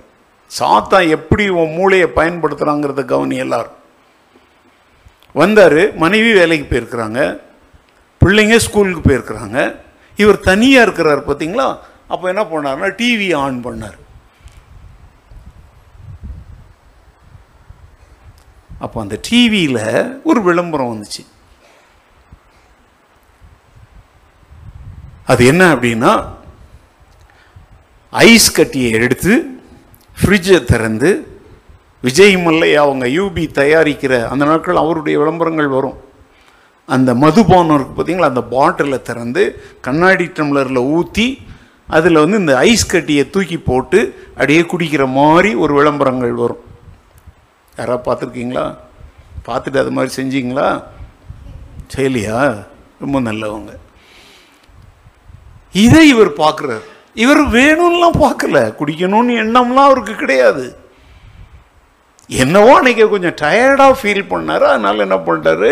வேலைக்கு மட்டம் போட்டுட்டு வீட்டுக்கு வந்துட்டார். இப்போ தனியாக இருக்கிறார். வீட்டில் யாருமே இல்லை. இதை பார்த்த உடனே அதான் சாத்தானுடைய தந்திரங்கள்லாம் உன்னை படுக்கட்டாயமாக இழுத்துக்கிட்டுலாம் போக மாட்டாங்க. அவன் சப்கான்சியஸில் தான் வேலை செய்வான். அதனால்தான் சரியாக சிந்தியுங்கள் சரியாக வாழுங்கள்னு சொல்லி பல வாரங்கள் உங்களுக்கு நான் போதித்தேன். உடனே அவர் ஒரு காலத்தில் குடிச்சவர் இதை மாதிரி. ஆனால் இப்போ ரட்சிக்கப்பட்டு நல்ல விசுவாசியாக இருக்கிறார். அந்த தனிமையில் அவர் இருந்த அந்த சூழ்நிலையில் இந்த விளம்பரத்தை பார்த்த உடனே மனைவி வீட்டில் இல்லை பிள்ளைங்க இல்லை சாயங்காலம் தான் வருவாங்க. என்ன பண்ணலாம்? நம்மளும் ஒரு பெக்க அடிக்கலான்னு சொல்லிட்டு என்ன பண்ணிட்டாரு? போய் வாங்கிட்டு வந்து அதே மாதிரி ஃப்ரிட்ஜில் இருந்து என்ன பண்ணார்? ஐஸ் கட்டியை தூக்கி போட்டு குடிச்சிட்டார். கத்தருக்கு விரோதமாக செய்யணுங்கிற திட்டம் பிளான்லாம் இல்லைங்க. அந்த சூழ்நிலையில் அவர் பார்த்த காட்சியை அப்படியே பார்த்துட்டு விட்டுருந்தாருன்னா பரவாயில்லைங்க. எங்கே கொண்டு போனாரு? தன்னுடைய எண்ணங்களை ஆளுகை செய்யும்படி விட்டார். சாயங்காலம் மனைவி பிள்ளைங்கள்லாம் வந்து பார்த்தா மதுபானத்தின் போதையில் கிடக்கிறார். அவங்களுக்கு அதிர்ச்சி.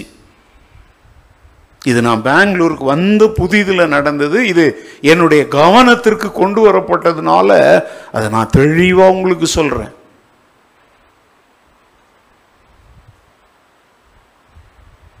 என்று வந்து அவரோடு நீங்கள் பேச முடியுமா? அவருக்கு கொஞ்சம் ஆலோசனை கொடுக்க முடியுமா? அவருக்காக என்ன செய்ய முடியுமா? ஜெபிக்க முடியுமான்னு என்கிட்ட கேட்டதுனால நான் அவரோடு பேச ஆரம்பித்து இது எப்படி இவர் இந்த சூழ்நிலைக்குள்ளே மாட்டிக்கொண்டார் அப்படிங்கிறத நான் கேட்ட போது தாங்க அவர் இதை சொன்னார். நான் குடிக்கணும்னு குடிக்கல பாஸ்டர். அதை தனிமையில் அதை பார்த்த உடனே ஏன் நம்ம ஒரே ஒரு முறை குடிக்கக்கூடாதுங்கிற எண்ணம் எனக்கு அப்படி வந்துச்சு. அதை நான் செய்தேன். ஆனால் அது திரும்ப திரும்ப திரும்ப என்ன ஆயிடுச்சு என்ன? விடாமல் பிடிச்சிக்கிருச்சு. இதை கவனிங்க. சங்கீதக்காரன் சொல்கிறான் உம்முடைய வேதம் நாள் முழுவதும் என்னுடைய இங்கே கவனிங்க இந்த தியானத்துக்குரிய விளக்கம் சொல்கிறேங்க அந்த டிவியில் அவர் பார்த்த அந்த காட்சி அவருடைய சிந்தனையில மீண்டும் மீண்டும் மீண்டும் மீண்டும் ஓடின உடனே அதை செய்யும்படி பிசாசு அவர் என்ன செய்கிறான்? வஞ்சிக்கிறான். காந்தி தாத்தாவுனுடைய மூன்று குரங்கு பொம்மை தெரியுமா உங்களுக்கு? தெரியுமா? என்ன சொல்லுங்க ஒரு குரங்கு என்ன செய்யும்? கண்ணை மூடிட்டு இருக்கோம் தீயதை இன்னொரு குரங்கு என்ன பண்ணும்? தீயதை குரங்கு கதெல்லாம் நல்லா தெரிஞ்ச குரங்குகளாக தான் நம்ம இருக்கிறோம். இன்னொரு குரங்கு என்ன செய்யும்? தீயதை சொல்லுங்க. தீயதை பார்க்காதே தீயதை கேட்காதே. ஏங்க நல்லா தெரியுது எல்லாருக்கும். இதெல்லாம் நினைப்பூட்டுகிறதுக்கு தாங்க எங்களை ஆண்டவர் வச்சிருக்கிறார். இல்லையிலுயா சிந்தனையில் கவனம் மாறுங்க. எண்ணங்கள் யோசனைகள் நினைவுகள் தான் தியானமாக மாறுது. இல்லைல்லாம் நம்மளாலாம் கர்த்தருக்காக வாழ முடியாது. அப்படின்லாம் உன்னை நீ ஏமாற்றிக்காத. நாள் முழுவதும் அது என்னவா இருக்கணும் நம்முடைய? நீர் உம்முடைய கற்பனைகளை கொண்டு என்னை என் சத்துருக்களிலும் அதிக ஞானமுள்ளவனாக்குகிறீர். அவைகள் என்றைக்கும் நம்மளை விட்டு அது போகாது. அப்படின்னா அந்த சிந்தனைகள் அப்படியே நமக்குள்ள வைக்க வைக்க வைக்க அழகா பட்டு சேரிய பீரோவில் அடுக்கிற மாதிரி இப்படி அடுக்கி வச்சு அழகு பார்த்து செல்ஃபி எடுத்து வச்சிருக்கீங்க சிலர்லாம். சிலர்லாம் கொடுத்த மாட்டாங்க. என்ன செய்வாங்க? அடிக்க அடிக்க அதை திறந்து அப்பப்போ திறந்து திறந்து பார்க்குறது. அத மாதிரி வேத வசனத்தை நாள் முழுவதும் தியானம் பண்ண ஆரம்பிச்சிட்டிங்கன்னா சத்தியத்தின் மேல் சத்தியம் சத்தியம் சத்தியம் சத்தியமோ உங்கள் இருதயம் முழுவதும் அது அடிக்க வைக்கப்பட்டிருக்கும். அப்போ உங்கள் இருதயமே ஒரு பொக்கிஷ அறையாய் மாறிடுதுங்க. அதை பார்க்கறதுக்கு அவ்வளோ அலங்காரமாக இருக்கும். இருதயத்தின் நினைவினால் வாய் என்ன செய்யும்? அப்போ நல்லா புரியுதுங்களா அது? அப்போ இருதயத்தில் வேத வசனங்கள் நிரம்பி இருக்க நிரம்பி இருக்க உங்களுடைய வாயின் வார்த்தைகளும் வசன அடிப்படையிலான பேச்சுக்களாய் மாறும். அல்லேலூயா. அதில் இன்னொரு அற்புத ஆசீர்வாதத்தை சொல்கிறார் பாருங்க. உங்களுடைய கற்பனைகளை கொண்டு என் சத்துருக்களை விட என்ன என்ன ஆக்குகிறீர்? ஆண்டவரே நானா அவனான் பார்த்துடணும் ஆண்டவரே. அப்படிலாம் ஜெபம் பண்ணாதீங்க. இப்படி சொடக்கு போட்டு ஜெபிக்கிற ஜெபத்தெல்லாம் அன்று கேட்க மாட்டார். நீ வேத வசனத்தை தியானித்து அதை பின்பற்று உன் சத்துருவன் முன்னாடி நிற்க முடியாம விழுந்து போயிடுவான். உனக்கு விரோதமாய் நியாயத்தில் எழும்பும் எந்த நாவையும் நீ என்ன செய்வாய்? குற்றப்படுத்துவாய். அப்படின்னா ஒருவனும் எதிர்பேச முடியாத ஞானத்தை தேவன் உனக்கு தருவார். இதை நான் ஏற்கனவே உங்களுக்கு சொல்லிட்டேன். யோசேப்பிற்கு தந்தார் சாலமோனுக்கு தந்தார் தானியலுக்கு தந்தார் ஸ்தேவானுக்கு தந்தார். அவங்கெல்லாம் அவங்களுடைய சத்துருக்கள் எல்லாரையும் விட என்ன உள்ளவங்களா இருந்தாங்க? ஏன் இன்னைக்கு நம்ம இருக்க முடியாதா? அதே யோசேப்பின் தேவனைத்தான் நாமும் ஆராதிக்கிறோம். அதே தானியல் அவன் நண்பர்களின் தேவனைத்தான் நாம் ஆராதிக்கிறோம். சாலமோனின் தேவன் தான் நம்முடைய தேவன். ஸ்தேவானுடைய தேவன் தான் நம்முடைய தேவன். நம்மையும் ஞானமுள்ளவர்களாக மாற்ற இந்த அற்புதமான கருவியை கத்த தந்திருக்கிறார். அல்லேலூயா. ஆயிரம் கூட்டத்தில் போய் பிரசங்கம் கேட்டு வர்றதுனாலலாம் நீ ஞானம் உள்ளவனா மாறிட மாட்டேன் வேத வசனம் தனிப்பட்ட முறையில் உன் வாழ்க்கையின் தியானமாய் இருந்தால்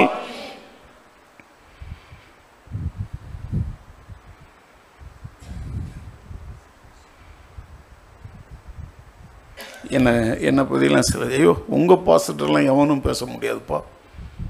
அது ஏன் அப்படி சொல்கிறாங்க நான் என்ன ரவுடியா? உங்கள்கிட்ட நிறைய பேர் சொல்கிறாங்களே அப்படி. ஐயோ அவர்கிட்டலாம் எவனும் பேச முடியாது.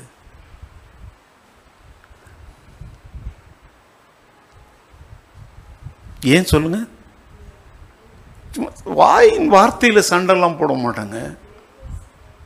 அவங்க சொல்கிற ஒன்று ஒன்றுக்கும் ஒன்று ஒன்றுக்கும் ஒரு வசனத்தை எடுத்து சொல்லணும். ஒரு ஊழியக்கார் வந்தார். ஒரு நாள் சர்ச்சில் பிரசங்கம் பண்ணார் அதுக்கப்புறம் ஏன்னா அல்லாவும் பிதாவும் ஒன்றுன்னு சொன்னார். அதுக்கப்புறம் நான் சாவர வரைக்கும் அவரை நம்ம புல்பீட்டில் ஏற்றலை அவர் ஒரு இடத்துல என்ன அவங்க பாஸ்டர்? எதுக்கு எடுத்தாலும் வசனம் வசனங்கிறாரு. அப்புறம் வேற என்னத்தை சொல்லணும்? அவர் சொல்கிற ஊழியக்காரரு என்ன சொல்கிறார் அவர்? உங்க பாஸ்டர் எதுக்கு எடுத்தாலும் என்னன்னு சொல்றாரு. வசனம் வசனம். அப்படிலாம் வாழ முடியும் வாழ முடியலன்னா போ. அப்படி வாழ்றதுக்கு தாங்க கத்தர் அழைச்சிருக்கிறாரு. ஒரு ட்ரெஸ் போடலாமா? அதை குறித்து வசனம் என்ன சொல்லுது? ஒரு உணவை சாப்பிடலாமா? அதை குறித்து வசனம் என்ன சொல்லுது? இப்போ ஒரு ஆட்டோ டிரைவரை பற்றி பார்த்தோம். பண ஆசை பொருளாசை அதை குறித்து பைபிள் என்ன சொல்லுதுன்னு தான் அவர் சொல்கிறாரு பைபிள் சொல்லுது பண ஆசை இல்லாதவங்களா இருங்கன்னு சொல்லுது. அதனால நான் கொண்டாந்து கொடுத்துட்டேன். அப்போ அது நம்முடைய வாழ்க்கையில எல்லாவற்றையும் வசனம் என்கிற கண்ணாடியின் வழியாகத்தான் பார்க்கணும். லேலூயா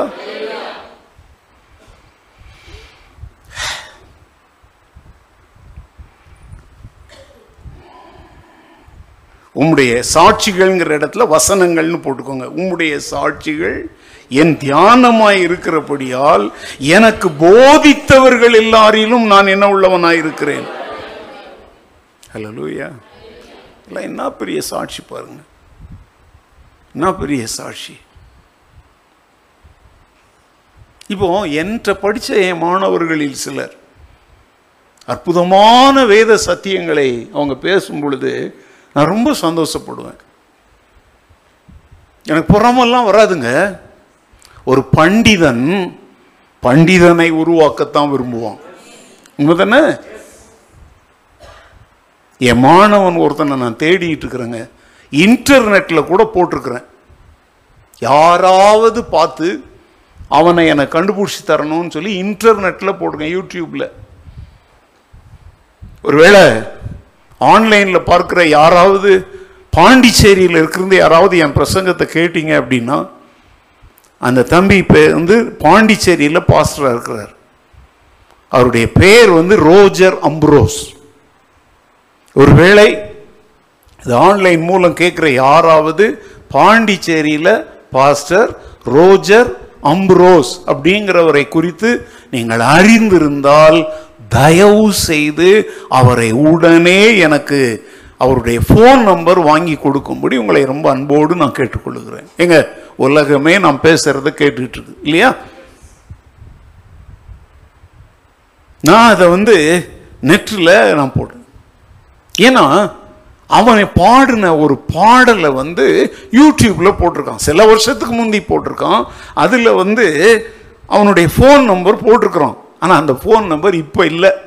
நம்ம தான் ஃபோன் நம்பர் அடிக்கடி மாத்துறோம்ல அதனால தான் ஊழியக்காரங்களாம் சும்மா சும்மா ஃபோன் நம்பரை மாற்றக்கூடாது செல்ஃபோனு ஒன்று வந்தபோது நான் வாங்கின நம்பரை இன்னும் வச்சுருக்கிறேன். அப்படியே வச்சிருக்கிறேன். ஏன்னா ஊழியக்காரங்க வந்து அவங்கெல்லாம் ஆபத்து பாய்ந்தவர்கள் கரெக்டாக அதனால் சும்மா சும்மா நம்பரை மாற்றாதீங்க சரி காரியத்துக்கு வருவாங்க. அவன் வந்து என்னுடைய மனதை கவர்ந்த என் மாணவன். அவனை நான் இப்போ கூட சொல்கிறேன் என் இருதயத்தில் வச்சிருக்கிறேன். ரொம்ப கத்திற்கு பயப்படுற பையன். ரொம்ப கத்திற்காக வைராகியம் உள்ளவன். அவனை பற்றி உங்களுக்கு பல ஆண்டுகளுக்கு முந்தி சொல்லி இருக்கிறேன் நான் நீங்கள் மறந்துருப்பீங்க. அவன் எழுதின ஒரு பாடல் ரொம்ப பிரபலமானது. என் சித்தமல்ல உம் சித்தமே நாதா அப்படின்னு ஒரு பாடல். ரொம்ப அற்புதமான பாடல். எங்கள் வீட்டில் எங்களோடு வாழ்ந்த பையன் அப்போ அவன் எழுதின பாடல். ஆனால் அது வந்து அங்கே இருக்குது. யூடியூப்பில் அந்த பாடல் இருக்குது. ஆனால் நான் இப்போ வந்து அவனோட தொடர்புகள் பல ஆண்டுகளாய் நான் விசாரிக்கிறேன். யாருமே அவனை எனக்கு தகவல் தரல. அதனால் என்ன பண்ணேன்னா அந்த யூடியூப்லேயே போயிட்டு அதில் ஒரு கமெண்ட் எழுதுகிற கொண்டு இருக்கு பார்த்தீங்களா அதில் இந்த பாடலை பாடின போதகர் ரோஜர் அம்ப்ரோஸ் என்னுடைய ஆவிக்குரிய மகன்.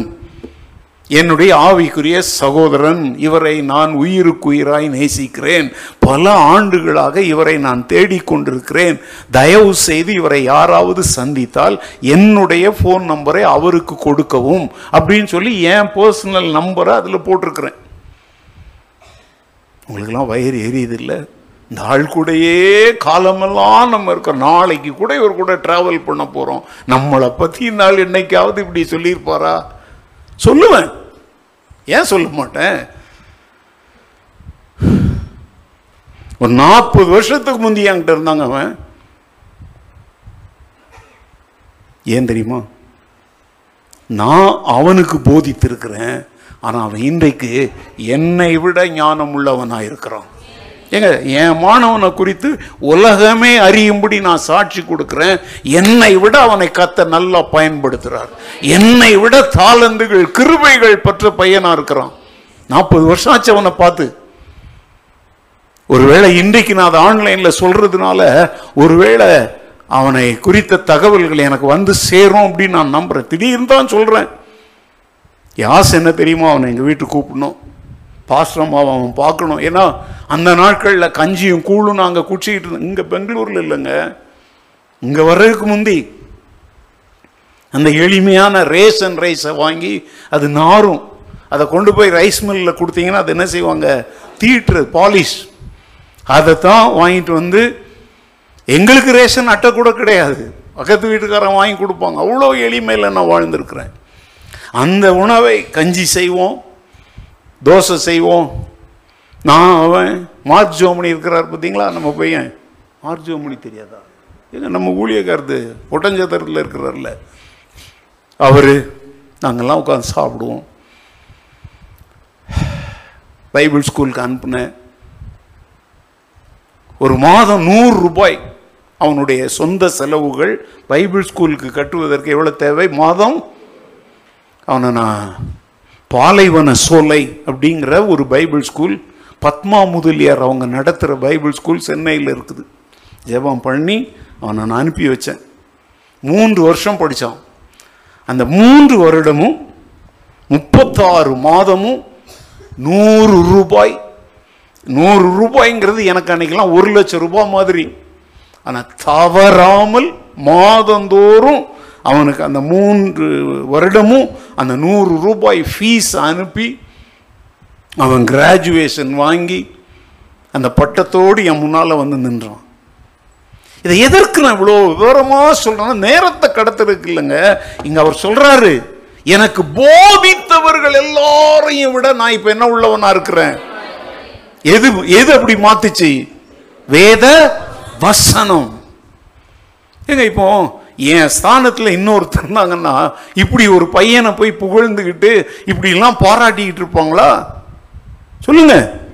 என் மகன் சொந்த மகன் இந்த ரெவரன் டாக்டர் பின்னால் உட்கார்ந்துருக்கிறார். அவரை குறித்து நான் மோசமாலாம் சொல்கிறதுக்கு ஒன்றும் இல்லை. ஆனால் இந்த இடத்துல என் சொந்த மகன் உட்கார்ந்து என் பிரசங்கத்தை கேட்டுட்டு இருக்கிறாரு. இப்போ நான் சொல்கிற செய்தி மகனுக்கே புதிதாக இருக்கும் ஒரு வேளை. இருக்கலாம்.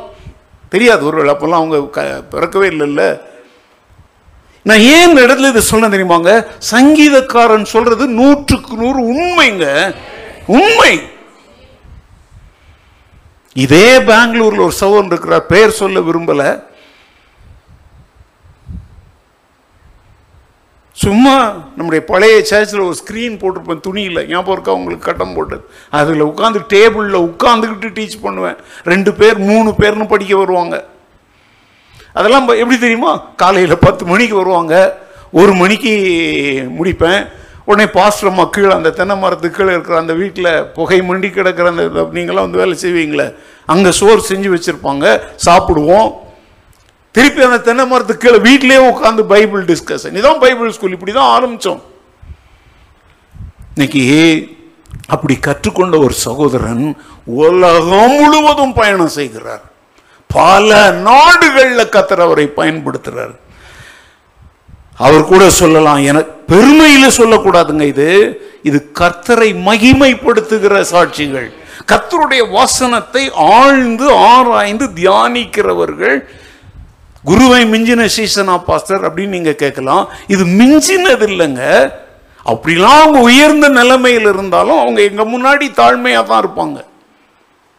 இப்போ ரோஜர் அம்ப்ரோஸை நான் கண்டுபிடிச்சா முதல்ல என் வீட்டில் உட்காந்து நானும் பாஸ்டர் அம்மாவும் அவனோட பேசி அவனை கட்டி பிடிச்சி அவன் எப்படி இருக்கிறான் என்ன ஊழியம் செய்கிறான் அவனை கொண்ட எப்படிலாம் ஆண்டவர் பயன்படுத்துகிறான்னு தெரிஞ்சிக்க விரும்புகிறோம் அவனை அடுத்தால கூட்டிகிட்டு வந்து நான் நிற்கிற இந்த இடத்துல அவனை நிறுத்தி நம்முடைய சேர்ச்சில் ரெண்டு மூணு நாள் அவனை நான் பேச வைக்க விரும்புகிறேன் அவன் பாடுகிற பாடல்களை எல்லாம் நீங்கள் கேட்கணும்னு ஆசைப்படுகிறேன்.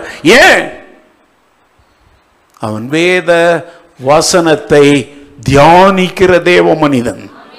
நீ நான் தாங்க பேசுவேன். டேய் தம்பி அப்படின்னு சொல்லுவேன். இப்போ ஒருவேளை அப்படி சொல்ல மாட்டேன். இப்ப நான் சொல்ற சாட்சியை உலகமெங்கும் கேட்டுட்டு இருக்கிறீங்க இப்படிப்பட்ட உத்தம உண்மை சாட்சியாகத்தான் தாவீது வாழ்ந்தான். இந்த காலத்திலும் அப்படி தேவன் செய்கிறார் என்பதற்கு தான் என் வாழ்க்கையில என்னால் போதிக்கப்பட்ட என்னுடைய ஆவிக்குரிய பிள்ளைகள் எப்படி இருக்கிறார்கள் என்பதற்கு இந்த சாட்சியை நான் சொல்லிட்டு இருக்கிறேன். இதுல நான் அந்த மனிதர்களை மகிமைப்படுத்தல அவர்களை என்னை விட மேலான உயரத்திற்கு கொண்டு போன கத்தருடைய வசனத்தின் வல்லமையை மகிமைப்படுத்துகிறேன். அல்லேலூயா.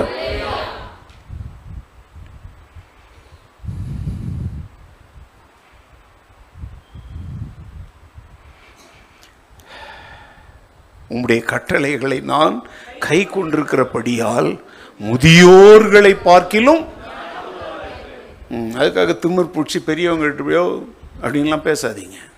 அந்த இடத்துல அர்த்தம் என்ன தெரியுமா? முதியோர்கள் இடத்துல ஞானம் இருக்கும். அறிவின் ஞானமும் இருக்கும் அனுபவ ஞானமும் இருக்கும். சில சமயத்தில் அந்த முதியோர்களை விடவும் வேத வசனம் நம்ம யாராய் மாற்றிடும்? ஞானம் உள்ளவர்களாய் மாற்றிடும். ஓகே இப்போ இவ்வளோ சொன்னோம் பார்த்தீங்களாங்க என்னுடைய ஆசிரியர்கள் என்னை குறித்து இது போன்ற சாட்சிகளை பல இடத்துல கொடுத்துருக்குறாங்க. இப்போ அதை நான் சொல்ல விரும்பலை. அதெல்லாம் இப்போ நான் சொன்னேன் அப்படின்னா அது தற்பெருமையாக மாறிடும். என்ன பெருமையாக மாறிடும்? தற்பெருமையாக மாறிடும். எனக்கு வேதாகம கல்லூரியில் ஆசிரியராக இருந்தவர் நான் அந்தமானுக்கெல்லாம் போயிட்டு திருப்பி வந்ததுக்கப்புறம் ஒரு வேதாகம கல்லூரியில் நான் ஆசிரியராக போனேன்.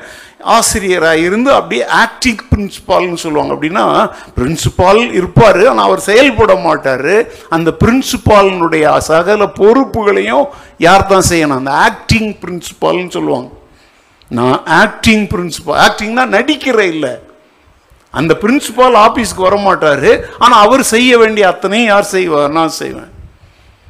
ஓப்பனாக சொல்கிறாங்க அந்தமானுக்கு போகிறதுக்கு முன்னாடி நீங்களாம் அந்த நாற்பதாவது வருஷம் ஆண்டு விழாவில் பார்த்தீங்க நல்லா நிறையா முடிலாம் வச்சுக்கிட்டு சின்ன பையனா அப்படி லேசாக மீஸ் எட்டி பார்க்குறதுல நெஞ்சில் இப்படி பைபிளை பிடிச்சிக்கிட்டு ஒரு ஃபோட்டோ இருக்கு பார்த்தீங்களா? அந்த பைபிள் ஸ்கூலில் எனக்கு ஆசிரியராக இருந்தவருங்க. அவர் வந்து அந்த பைபிள் ஸ்கூலில் டீச்சராக இருக்கிறார். அவர் வந்து ஆசிரியர். அவர் காலடியில் உட்கார்ந்து கற்றுக்கொண்ட நான் யார் சொல்லுங்கள் அதனால தான் நான் சொன்னேன் இதெல்லாம் பேச ஆரம்பித்து அதை தற்பெருமையாக மக்கள் நினச்சிடக்கூடாதுங்கிறதுனால பயந்து பயந்து பேசுகிறேன் எனக்கு வந்து கார் நல்ல வசதியான வீடு மூன்று நேர உணவு ராஜ உணவு. காலையில் கொண்டாந்து விடுவாங்க மத்தியானம் கூட்டிகிட்டு போவாங்க சாப்பிட்ட உடனே திருப்பி கொண்டாந்து விடுவாங்க சாயங்காலம் கூட்டிகிட்டு போவாங்க. ஆனால் அவர்லாம் ஒரு பரிதாபமான ஒரு ரூமில் கிடந்தார். என் கையில் அவர் சம்பளம் வாங்குவார். ஏங்க நிறைய பேர் தான் நான் ஒருத்தரை பற்றி சொல்கிறேன் அந்த பாடங்களை யார் யார் அந்த செமஸ்டர்னு சொல்கிறோம் இல்லையா? ஆறு மாதத்துக்கு ஒரு முறை அப்படி பிரிப்புக்கும் போது நான் என்ன சொல்கிறேனோ அந்த பாடத்தை தான் அவர் நடத்தணும். நான் ரொம்ப பிரியமான பாடங்களெல்லாம் நான் எடுத்துக்குவேன். பிரசங்க சாஸ்திரம் இயேசுவின் வாழ்க்கை வரலாறு பவுலின் மிஷினரி பயணங்கள் இப்படின்ற ரொம்ப இம்பார்ட்டன்ட் சப்ஜெக்ட்ஸ்கெல்லாம் நான் எடுத்துக்குவேன். அவருக்கு வந்து பழைய ஏற்பாட்டு தீர்க்கதரிசிகள் மைனர் ப்ராப்பர்ட்ஸ் மேஜர் ப்ராப்பர்ட்ஸ் இதெல்லாம் அவர் தலையில் கட்டுவேன். கஷ்டம்னு கிடையாதுங்க எனக்கு இஷ்டம் அவ்வளோதான் எனக்கு இஷ்டமான அவர் ஒன்றும் சொல்ல மாட்டார். ஓகே தம்பி என் தம்பின்னு சொல்லுவார். ஆனால் நான் எப்பவும் சொல்கிறேங்க நான் ரொம்ப தாழ்மையாக தான் இருந்தேன். ஆனால் இது இது எப்படி சொல்கிற ரொம்ப கஷ்டம். என்னை போல சிலருக்கு வந்து இந்த மாதிரி காரியங்களை ஒரு சாட்சியாக சொல்கிறதே ரொம்ப கஷ்டம். ஏன்னா யாருமே என்ன செஞ்சிடக்கூடாது. தவறாலாம் இதை என்ன செஞ்சிடக்கூடாது? முதியோர்களை பார்க்கிலும் நமக்கு போதித்தவர்களை பார்க்கிலும் இந்த வேத வசனம் அவர் சொல்லுவார் தம்பி ரூபன் நான் சில சமயம் தயங்குவேன். தயங்காதீங்க தம்பி. என் காலம் முடிஞ்சிச்சு. நீங்கள் வேதத்தை அந்தமான்ல இருந்த காலத்தில் நல்லா ஆழ்ந்து ஆராய்ந்ததுனால கத்தர் உங்களை இந்த நிலைமையில் வச்சிருக்கிறார். அதனால் நீங்கள் என்னை பார்த்து என்ன செய்ய வேண்டாம்? தயங்க வேண்டாம். ஏன்னா நான் ரொம்ப தயங்குவேன் அவரை பார்த்து. அவர் இப்போ மறித்து போயிட்டார். ரெண்டாயிரத்தி பதினேழாவது வருஷம். சேலத்துக்கு யாராவது என் கூட வந்தீங்களான்னு தெரில அந்த ஒய்எம்சிஏ பில்டிங்கில் வந்து போதகர்களுக்கான ஒரு மீட்டிங் காலையில் போயிட்டு ராத்திரி வந்துட்டோம். இப்போ ஜூடெல்லாம் என் கூட வந்திருந்தார். அந்த மீட்டிங்கில் என் நண்பர்கள் என் மாணவர்கள் எல்லாருமே அங்கே இருக்கிறாங்க. சேலத்தில் நடந்தது சேலத்தில் தான் நடந்ததை சொல்கிறேன் அந்த கூட்டத்தில் நான் போன உடனே கேட்டேன் என்னுடைய ஆசிரியர் ஐயா இருக்கிறாரா? அப்படின்னு. அப்போ அவங்க என்ன சொன்னாங்க தெரியுமா? அவருக்கு அப்போ தொண்ணூற்றி ரெண்டு வயசு. எத்தனை வயசு? தொண்ணூற்றி ரெண்டு வயசு.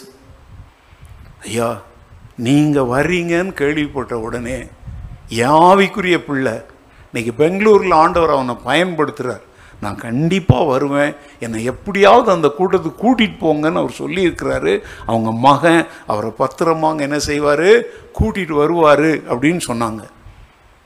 என் கண்களெல்லாம் வாசலையே பார்த்துட்ருக்குது அப்புறம் அவரை கூட்டிகிட்டு வராங்க. வயதானவர் தொண்ணூற்றி ரெண்டு வயது வேஷ்டி ஒரு புல்லன் ஷர்ட் போட்டுட்டு வந்தார். மேடைக்கெல்லாம் அவரை கூட்டிகிட்டு வரலங்க. அங்கே வந்தோடனே யாரோ போய் என்னை கையை காட்டி ஏதோ சொல்கிறாங்க அப்படி ஏதோ அவர் சொல்கிறார் சொல்லிவிட்டு அவர் இருந்த அந்த சீட்லேயே அங்கே உட்காந்துட்டார் முன்னாடி அவர் வரல. எனக்கு அவரை பார்த்தேன். எனக்கு பிரசங்கமே ஓட மாட்டேங்குது. கண்கள் அப்படி கண்ணீர் வருது. ஏன்னா பழுத்த பழம். அவற்றிருந்து தான் வேதத்தின் அடிப்படை சத்தியங்கள் எல்லாம் பல ஆசிரியர்களில் இவர் ஒரு ஆசிரியர். முடிஞ்ச உடனே ஒருவரை ஒருவர் கட்டி தழுவி நடுங்கிற குரல் சொன்னார். அப்பவும் தம்பின்னு தான் சொன்னார். தம்பி நீங்கள் வரீங்கன்னு சொன்னாங்க.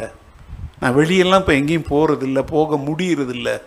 ஆனால் என் பிள்ளை வர்ற இந்த கூட்டத்தில் நான் எப்படி வராமல் இந்த பட்டணத்தில் வாழ முடியும்?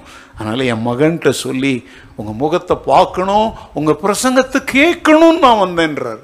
எங்க பார்க்கணுன்னா அது நல்ல ஆசை. என் பிரசங்கத்தை கேட்கணும்னு வந்தேன்னு சொல்கிறார் அப்போ சொல்கிறாரு வெரி குட் அப்படின்னு முதுகில் தட்டி கொடுத்து முன்பை விட இன்னும் நல்லா கத்துற உங்களை பிரகாசிக்க வச்சிருக்கிறார். என் கண்களில் கண்ணீர் ஓடிச்சுங்க.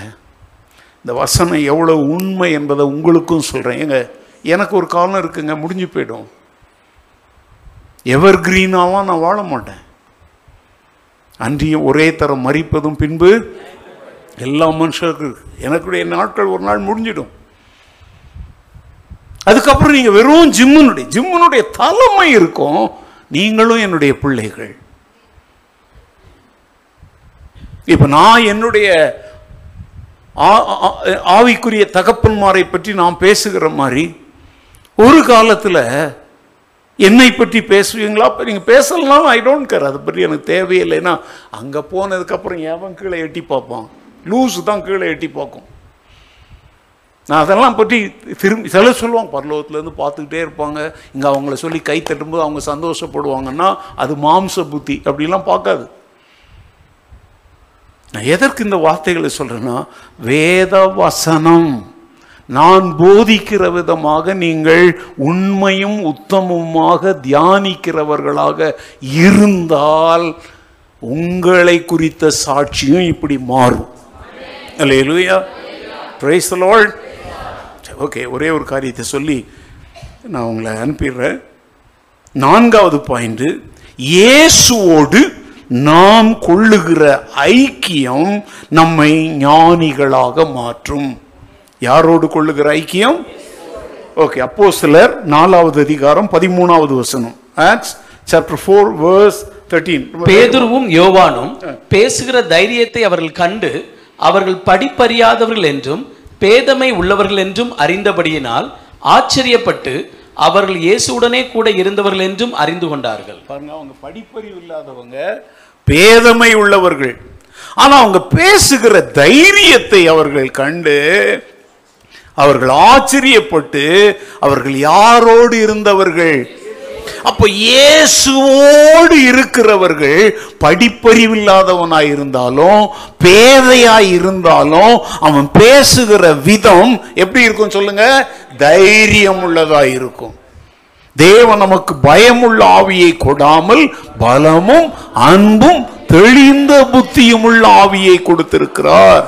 அப்ப பாருங்க இயேசுவோடு இருக்கிற வாழ்க்கை நம்மை ஞானவான்களாய் மாற்றும் தைரியம் உள்ளவர்களாய் மாற்றும் எந்த எதிர்ப்பிற்கும் பயப்படாமல் கர்த்தருடைய வார்த்தையை தைரியமாய் பேசுகிறவர்களாய் மாற்றும். நேரம் விளக்க சொல்ல நேரில் இன்னொரு வசனம். அப்போ சிலர் ஆறாவது அதிகாரம் பத்தாவது வசனம். ஸ்தேவானை குறித்தது சொல்லுது. அப்போ சிலர் ஆறு பத்து. அவன் பேசின ஞானத்தையும் ஆவியையும் எதிர்த்து நிற்க அவர்களால் கூடாமல் போய் அவன் பேசின ஞானத்தையும் ஆவியையும் அவன் தேவனோடு நடக்கிற மனிதன். விசுவாசம் நற்சாட்சி ஞானம் பரிசுத்த ஆவி பெற்றவன் பைபிள் சொல்லுது. அப்படின்னா அவன்ல யார் வாழ்ந்தா சொல்லுங்க பர்சுத்த ஆவியானவர் அவனோடு வாழ்ந்தார். அது அவனை எதிர்க்கிற அவனை கொல்ல துடிக்கிற அனைவருக்கு முன்பாக அவன் பேசுகிற ஞானத்தை எவனாலும் என்ன செய்ய முடியல?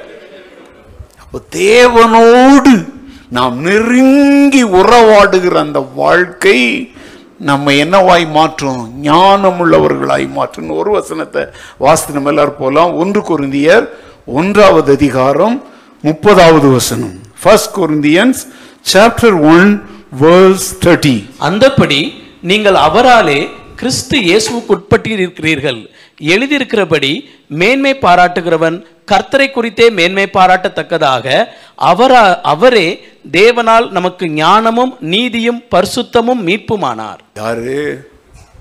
இயேசு கிறிஸ்து. அவர்தான் நம்முடைய ஞானம் நம்முடைய நீதி நம்முடைய பரிசுத்தம் நம்முடைய மீட்பு எல்லாமே அவர்தான். அல்லையா அதனால சொல்லுது அந்தப்படி நீங்கள் அவராலே கிறிஸ்து இயேசுக்குட்பட்டிருக்கிறீர்கள் எழுதி இருக்கிறபடி மேன்மை பாராட்டுகிறவன் கர்த்தரை. பாருங்க இந்த இடத்துல கூட என்ன படிக்கிறோம்? அவர் நமக்கு யாராய் இருக்கிறாரோ அது நம்மை தேவனை குறித்து மேன்மை பாராட்டுகிற ஒரு வாழ்க்கைக்குள் நம்ம என்ன செய்ய சொல்லுங்க? வழி நடத்தும் பாட்டு பாடுறோம்ல? எல்லாம் இயேசுவே எனக்கெல்லாம் இயேசுவே. தொல்லை மீகும் யூலகில் துணை இயேசுவே. அப்படின்னு அவர் நமக்கு என்னென்னவா இருக்கிறான்னு ஒவ்வொரு அடியும் சொல்லுது. ஞானமாக இருக்கிறார் பரிசுத்தமாய் இருக்கிறார் நீதியாக இருக்கிறார் மீட்பாக இருக்கிறார் அந்த கடல்லையே நீந்தி நீந்தி நீந்தி நீந்தி நீந்தி அதுலயே சோக்காகிறது. சோக்காகிறதுன்னு என்ன தெரியுமாங்க? அரிசியை ஊற வைக்கிறீங்கல்ல அங்க அரிசி என்ன ஆகுது? அந்த தண்ணீரால சோக் ஆகுது. அதுல ஊறிடுது. ஏசு கிறிஸ்துவில் நாம் என்ன செஞ்சிடணும்? ஊறிடணும். ஒரு பாட்டு பாடுறோம்ல கணுக்கால் அளவு போதாதையா முழங்கால் அளவும். ஆண்டவரோடு உள்ள உறவில் இந்த அளவுக்கு அந்த அளவுக்கெல்லாம் திருப்தி அடையாதீங்க. போங்க போங்க போங்க நீங்க மூங்க மூழ்குங்க. ஆழத்தில் செல்ல செல்ல முத்துக்களை கொண்டு வருவோம். ஸோ இயேசு கிறிஸ்துவோடு உள்ள நம்முடைய நெருங்கிய உறவு நம்ம என்ன உள்ளவர்களாய் மாற்றுகிறது? எல்லாரும் எழுந்து நின்று. வேத வசன தியானம்.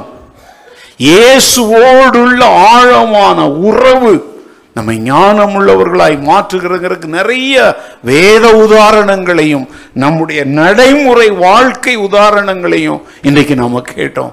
ஆண்டவரை நோக்கி நீங்கள் எல்லாரும் உங்களை தாழ்த்தி ஆண்டவரை என்னை குறித்தும் இப்படிப்பட்ட ஒரு சாட்சியோடு என் வாழ்க்கையின் ஓட்டத்தை நான் முடிக்க எனக்கு என்ன தாரும்? ஜெபிப்போம். கத்தர் உங்களை ஆசீர்வதிப்பாராக.